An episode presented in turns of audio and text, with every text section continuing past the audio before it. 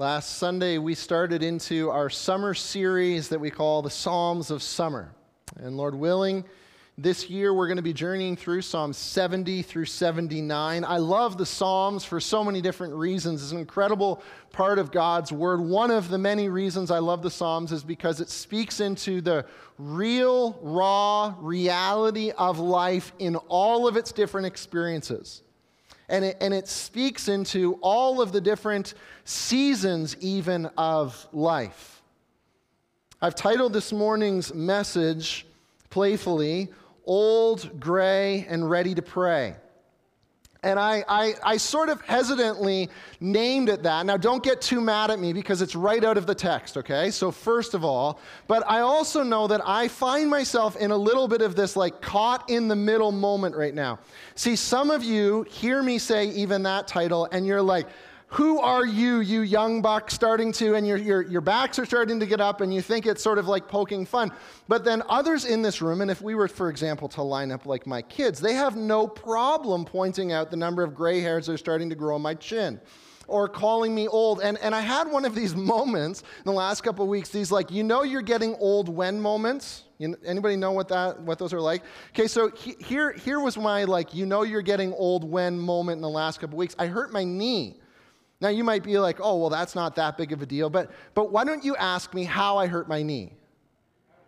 Okay, thanks for asking. So, I hurt my knee the other day getting out of bed. Okay? I'm getting so old that the, the high intensity exercise of getting my leg out from under the sheet, it wasn't even touching the ground. It was just getting my leg out from under the sheet. I have injured my knee. You know you're getting old when, okay? Old, gray, and ready to pray. I, I've titled that, all joking aside, this message, because we're going to see on several occasions here the psalmist references actually his age. And, and, it would seem that in the instance of this psalm, as he's facing some, some obstacles, some oppression, some people coming against him, it is specifically rooted in the fact that he's got more than the majority of his years now behind him. He, he finds himself at this place in life where he's not able to do all the things he used to be able to do. He's not young like he used to be. And, and, there are some people who are looking at him and saying, Oh, you're, you're past your prime and should be shoved off to the side. You are forgotten.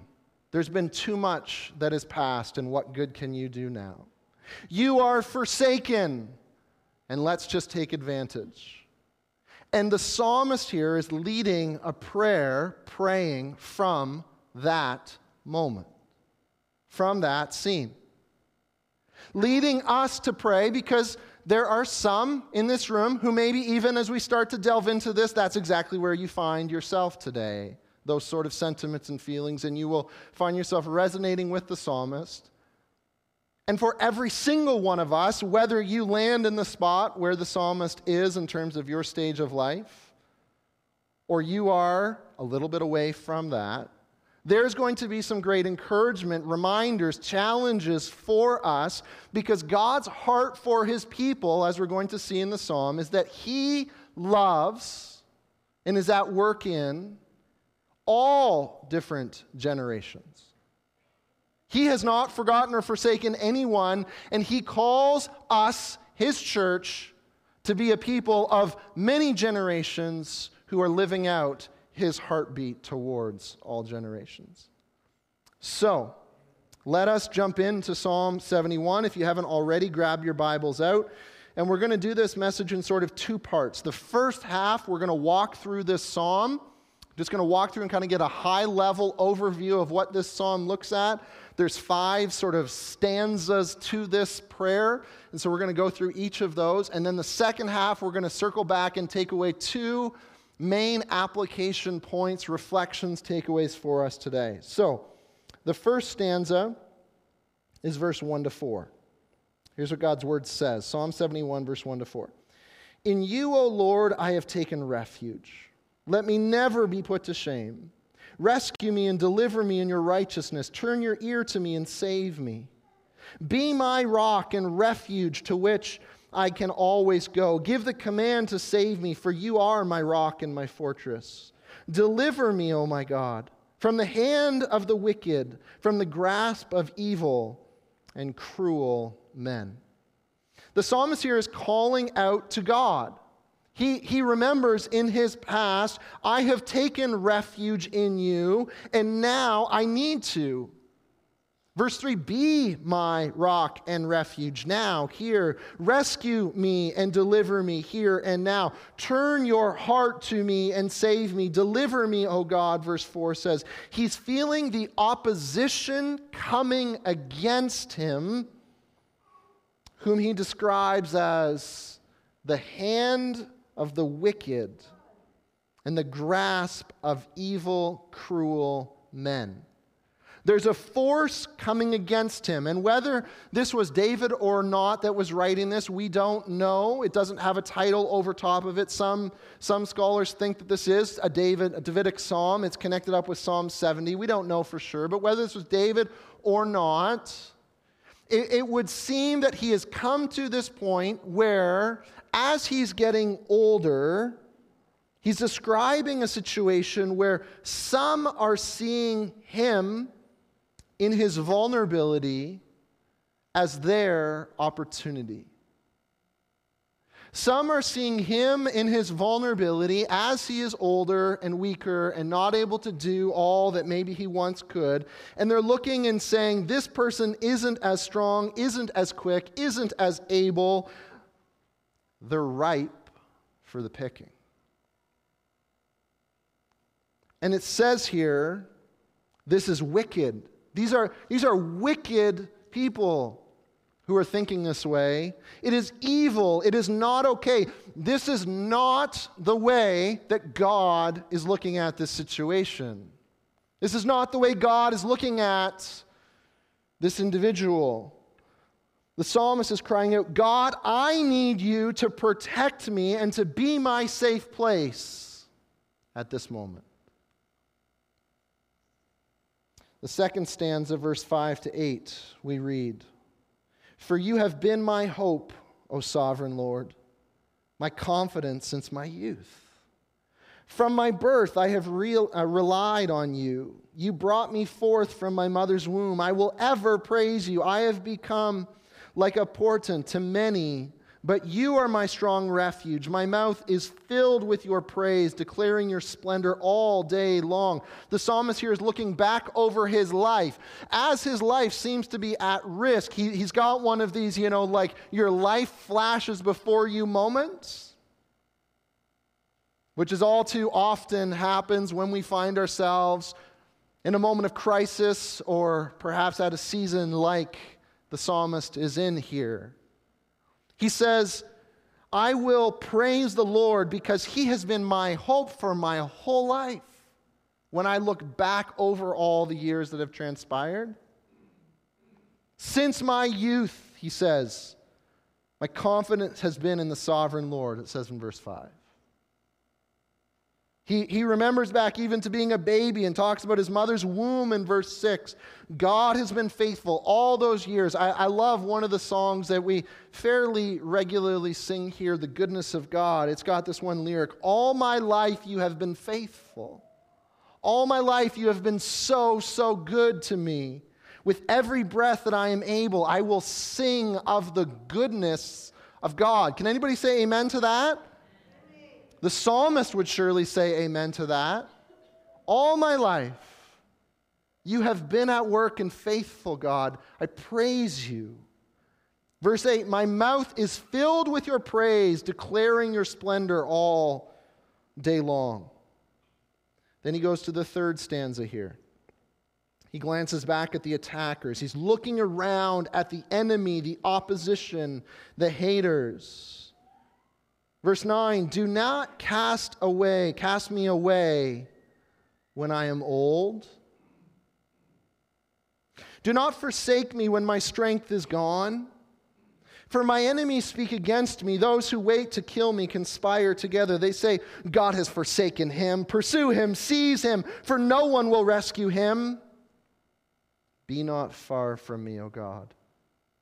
Come quickly, O my God, to help me. May my accusers perish in shame. May those who want to harm me be covered with scorn and disgrace. This group of enemies that is around him is plotting and conspiring to attack, to take advantage, to manipulate, to abuse. Seemingly for the very reason that he is getting old. They're, they're chiming this sort of chorus. You can hear the psalmist almost repeating it back, right? Like, you are old, you are weak, people have forsaken you. No one's coming to get you, no one cares anymore. Which, which also means, guess what? God doesn't care anymore. This is the message they're chirping in his ear. No one cares, no one even notices anymore. You've been forgotten. The world and the Lord has moved on without you. Sometimes that's how it can feel. Can't it? Sometimes more, more than a few times, I have heard dear brothers and sisters say a very similar sentiment to this. To agonize and feel like, you know, I just, I can't do what I used to be able to do. My body just won't let me. I can't, I can't produce in the way that I used to be able to produce at, at work, in my home, over my home, in the church even. It feels like it feels like everybody's just sort of moved on. It feels like everybody's just sort of even forgotten me. I, I wonder why I'm even still here. Ever felt that?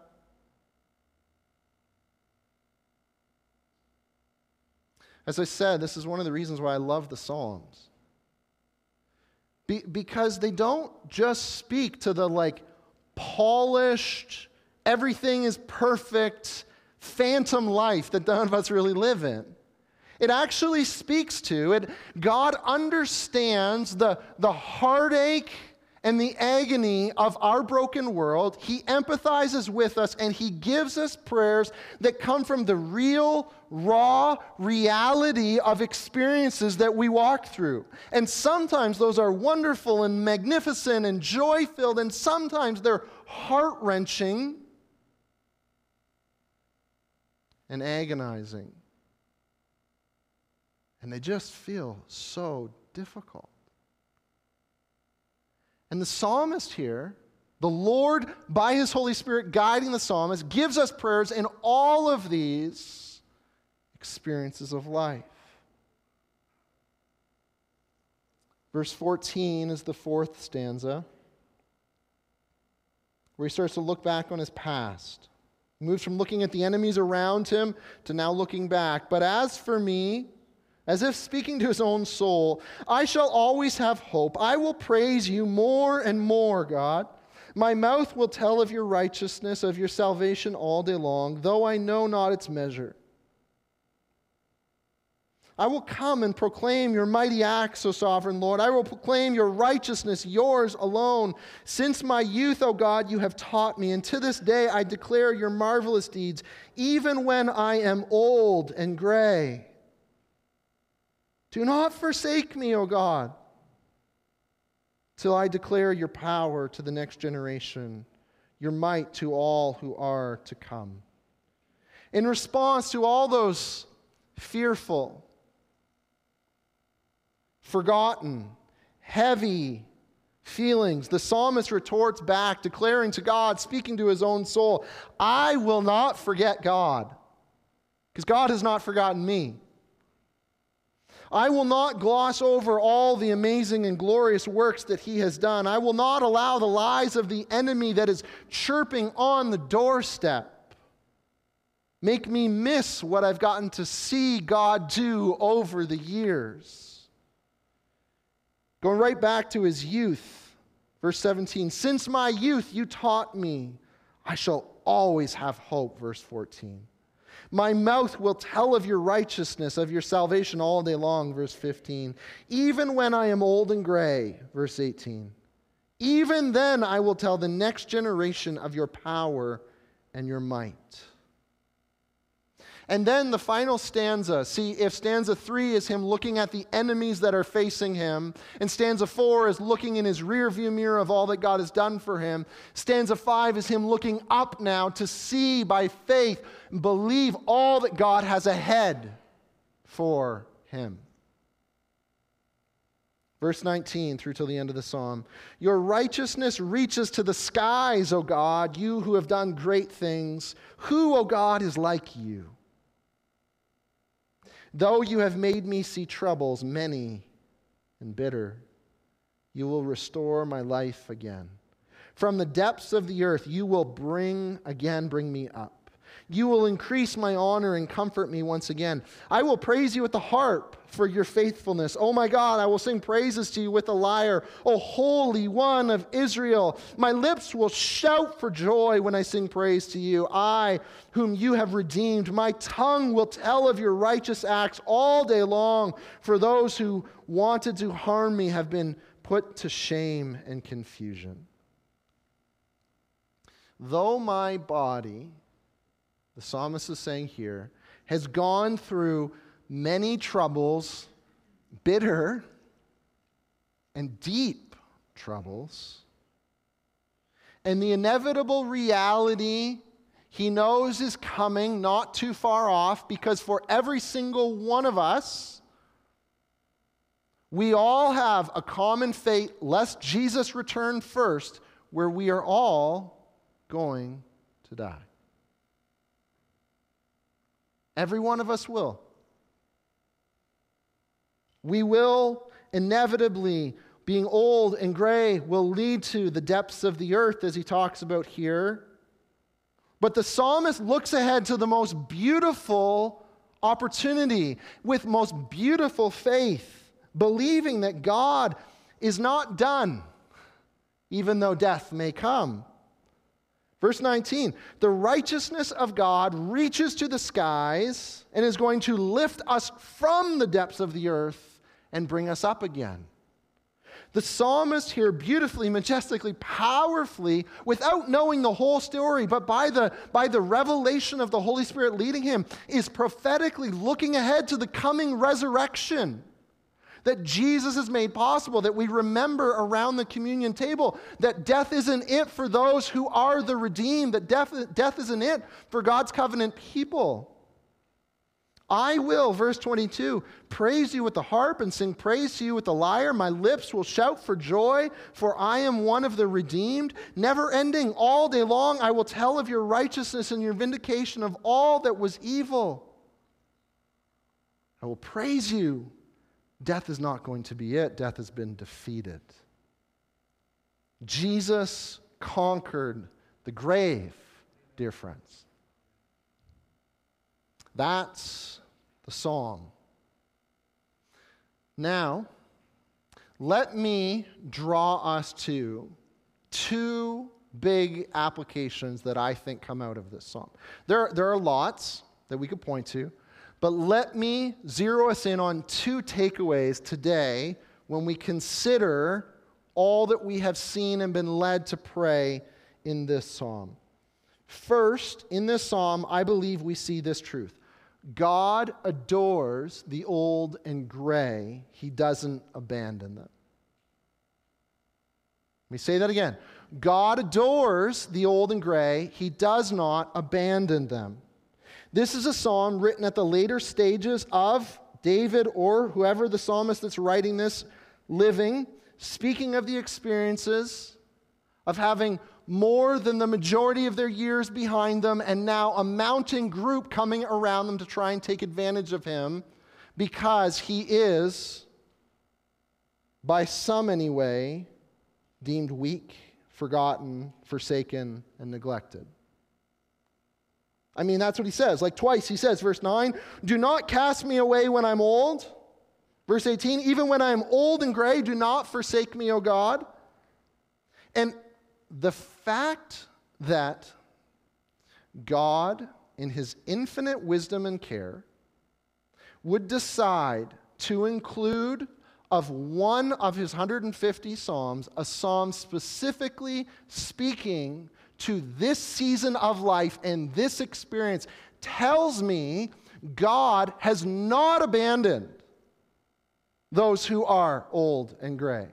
He wants us to resoundingly hear as the people of God God has not forgotten, God has not forsaken those who are advanced in years. You matter to God. You matter to God.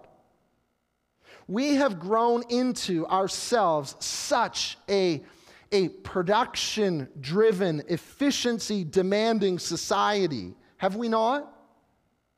You, know how we measure today whether you have value to me? Well, what have you done for me lately? That's how we measure it. How, how quickly can you get stuff done for me? You know, like my, my watch band is about to break. And so a day ago, I was like, I could go to the store and spend the time, or I could pull up my phone and order a watch band on Amazon. And by this afternoon, a watch band is going to be showing up on my doorstep. We want to get things as quick as possible because surely that's the best way to do it, isn't it? We think all the best things are the new things. What's the best phone? Well, the newest phone. What's the best car? Well, the newest car. Some of you might disagree with that, but what's the best computer? If you have a computer that's more than four years old, you're banging your head against a wall. New, new, new. Quick, quick, quick. Efficiency. What have you done for me? And without perhaps even realizing it, or maybe sadly consciously it has been realized. We've taken this and applied it over to people. Where we deem the worth of another based upon what can you do for me? We deem the value of another, how quickly can you get it done? We deem the hierarchy of a person, well, how new are you?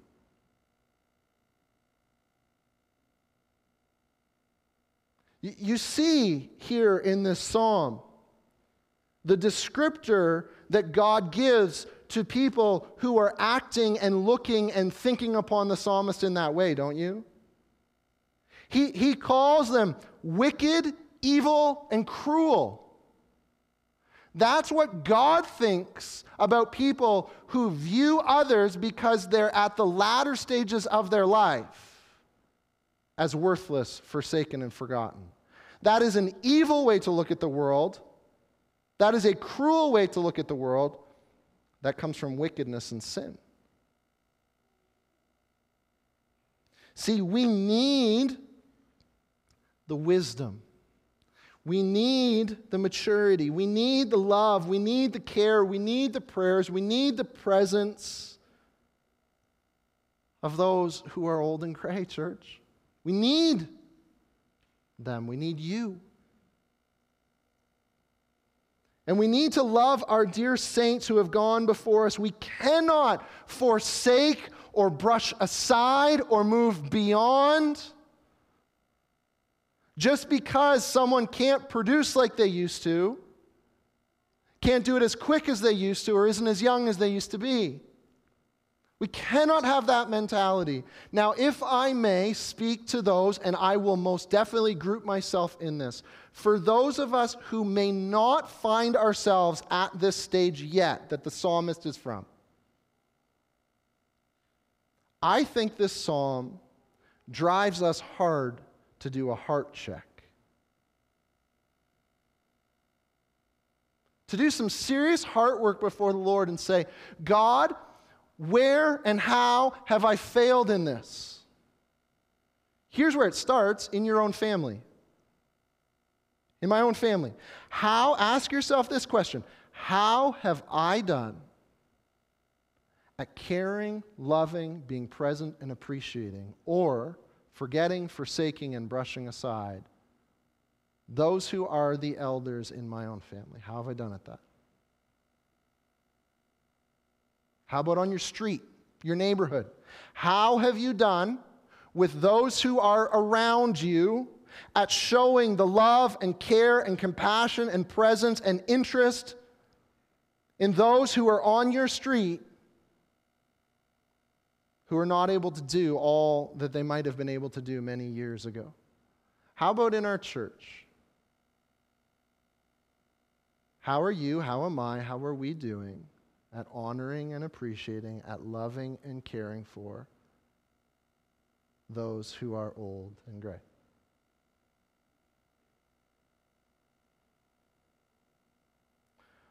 I think we get so busy and caught up in all that life is. We get caught up in the direction of everything else around us, and it is very easy to not live out what the Lord desires for us, but to be far too similar to the group that's surrounding the psalmist here at times. And I think, speaking again to myself here too, we need some serious heart check. We may even need some time to repent and ask for forgiveness. We may need to remember back to last week. If you weren't here, go online and check out the message where we've been living in one direction and we need to stop and ask the Lord to give a change in our hearts that we might repent and turn the other way. God adores the old and gray, He does not abandon them. Now, this point here, too, I think speaks to if, if you find yourself, and I won't do a show of hands, okay, whether you think you land in this camp or not, but if you find yourself in a spot where you're at a stage of life where you might resonate a little bit with what the psalmist is in, okay, this psalm also speaks to you, dear brother, dear sister, dear mother or father, grandmother, grandfather in the faith, if I could say it even that way. The psalmist speaks to you. If you feel like you've been forgotten, if you feel like maybe people or God has forsaken you or moved on without you, or those around you have moved on or forgotten or forsaken you, this psalm, I believe, speaks to tell you today God loves you. He has not forgotten you. He has not forsaken you. He sees you. He hears you. He cares for you. He does not determine your value based upon what you can produce. He does not base your worth on whether you're able to do what you used to be able to do. He loves you in Christ right where you are. On those days when your house feels oh so quiet. On those nights when you go to bed and the loved one that had been for many years lying beside you is not there, he is with you. At those moments where you go to the funeral of yet another peer and you look around the room and see there's not too many more peers left. You need to know. Don't just wave the towel, you're still here for a reason. God adores the old and gray, He doesn't abandon them. Here's the second takeaway challenge for us out of this psalm. Challenge for every one of us, no matter how young or old you are. And I love looking across this room because there is the gamut right now, okay? Here's the next challenge the next generation needs to hear God stories. The next generation needs to hear God's stories. Let me just go back and read a couple of the verses we already looked at. Verse 17 Since my youth, O God, you have taught me, and to this day I declare your marvelous deeds, even when I am old and gray. Do not forsake me, O God, till I declare your power to the next generation, your might to all who are to come. I remember very early on when I was at this church, Natalie and I and our family were at a, a little kid's birthday here of one of our kids. And we are sitting in the living room, and I, I sat down beside John Mintz. Now, John and uh, Diane, I think, are at Bethel Southwest this morning. Some of you will know John and Diane. They have been stalwarts as part of his congregation for years. Some of you haven't met John and Diane yet. You need to meet John and Diane. They are wonderful, godly saints. I didn't know John and Diane too, too well. I'm sitting there, we're having lunch, and I turned to John, and I can't remember exactly how, but somehow we started talking about short term mission trips or something. And I asked John the question Have you ever been on a short term mission trip, John? And he very Some of you are like, why are they laughing? You'll figure it out in a moment. He very just kind of like, oh yeah, I've been on a couple. Very understated. So I said, oh, well, how many have you been on, John? He said, I don't know. I lost count at 50. I just about fell out of my seat. I'm like, what? 50? He's like, yeah, yeah. We, we made it a thing since we were young that twice a year, every year, even when we had, oh, by the way, 10 kids, twice a year, every year, at least he and Diane went on a mission trip. And then he begins to tell me the stories now, of course, he's got like decade upon decade and 50 plus of these trips, so he didn't even scratch the surface, right? But I'm just sitting there listening to John tell me these stories of answers to prayer and moves of God and lives transformed and border guards and the way God blinded eyes and they got in and all these different kinds of tales. And I just, and I still, like this is seven years ago, and I still, my soul is still warmed by thinking back to some of those conversations I had eating lunch at a little kid's birthday, hearing from this dear saint from our midst, professing, Here's what God has done. Let me pass on to the next generation just a few of the tales of what the Lord has been faithful to do. Oh, Bethel, the next generation needs to hear God's stories. We need it. They need to be told, they need to be heard. But I see two major obstacles in the roadblock here. Here's the first one intimidation. We need to hear these stories, but I think intimidation rises up as this wall that is blocking this from happening. And we need to grab like a bazooka. This psalm is calling us to be like, let's grab a bazooka and just blow up the wall of intimidation. See, there are some in this room, and I don't know where to draw the line, okay? So I'm not even going to pick a date, but you're in the older side of the side, okay? And you look at those who are on the other side, okay? Wherever you want to draw that line. And there's this wall of intimidation. Because you, you feel like and you think that, that the younger don't really want to hear your stories. They don't really care. They're too busy, they're too running around, there's too much chaos as they've got their little kids around, there's all these things. They, they, don't, they don't need that. And so there's this wall of intimidation. And then on the other side, those who are on the, the, the younger side look to those who are on the older side and are like, they don't really care. There's this wall of intimidation that's just like, I, I, can't walk across the room because they're not really that interested. They've got their own little group of friends and peers of their own age, and they seem to be fine. They don't really want to engage with, and, and they're just over there and, and they're intimidating. And on both sides, looking at each other, there's this giant wall of intimidation. When actually, it's not true in either direction, almost all the cases I found. I've actually found that the young people want to hear from you, older dear brother and sister. And that the older brothers and sisters want to talk to you, dear younger brother and sister. And here's what's even more important we both need it. We both need it. We need to hear of the times when your marriage was really struggling and God got you through. Because sometimes our marriages are really struggling and we don't know if we can make it across the other side.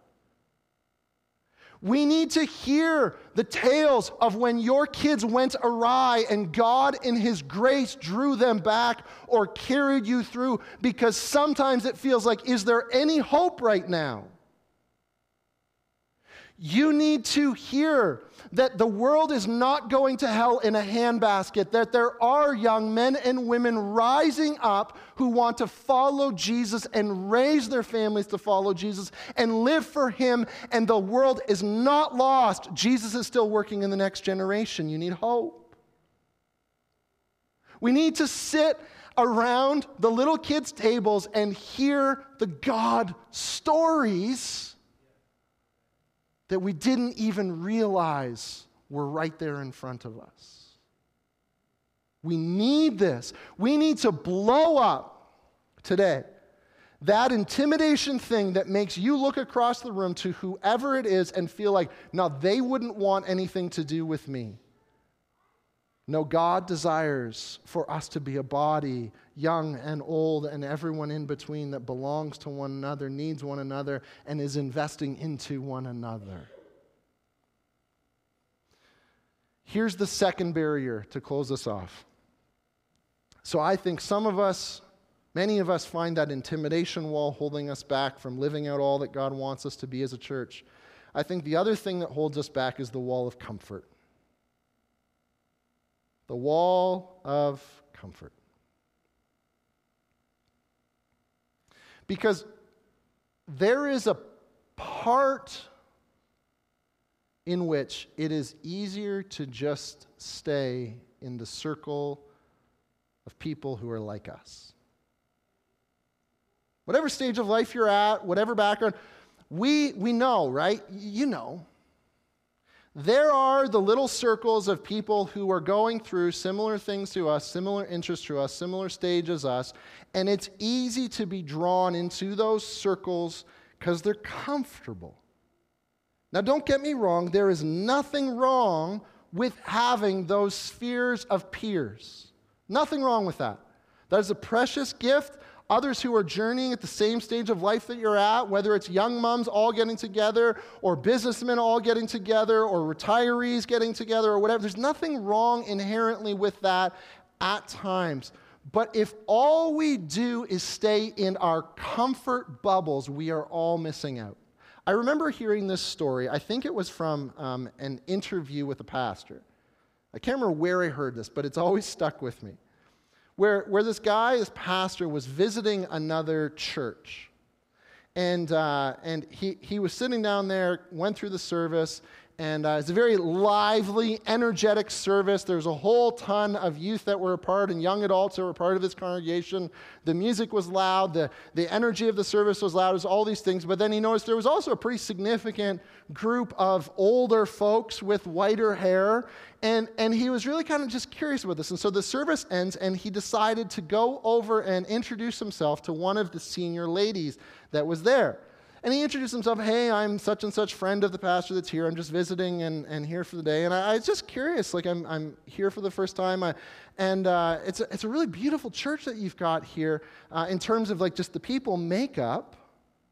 What do you think about your church? I'm just here the first time. And she says, oh, I love my church. And she just starts raving about all the things she loves about her church. And she's going about, and she's just like brimming with it. He's like, Oh, well, what do you think about the music? And she says, Oh, I hate the music.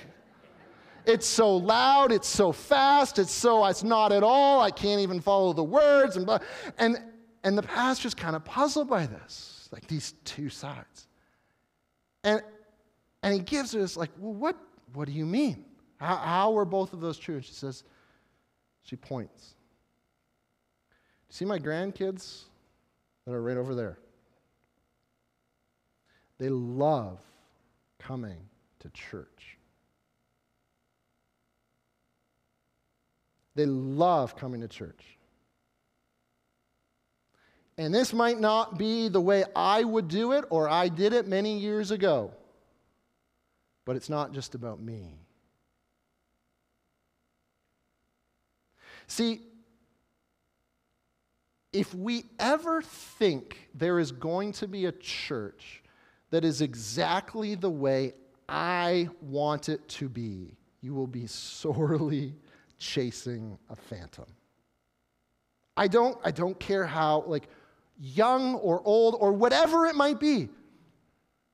There is never going to be a church that is going to have all the things the way you like it, all the programs that are your preference, all the approaches that are your style, all the everything that is exactly there's it doesn't exist. And we need to not fight against that and be angry with that, but we need to lay each of us just like the one we say we're here for, Jesus, lay ourselves down to say, it's not about me. I'm not seeking my own interests. I'm not seeking my own. There are others who need Jesus. And we are not here at a shopping mall. We are here as instruments in a hospital to serve those who are desperately in need. And not just those who are in our midst, but those who have not yet come in through the walls. We need to lay our lives down because there is somebody else who sees the world differently than me that needs Jesus. And if my preference of the style of music or my approach to a particular ministry or the way I was impacted many years ago or the way I would want to redo it all right now to stop doing because I can't understand why on earth are we doing it and I want to start doing that. It's not about me. The next generation needs to hear of the Lord. And so I need to lay my life down and focus on telling those God stories so that they can.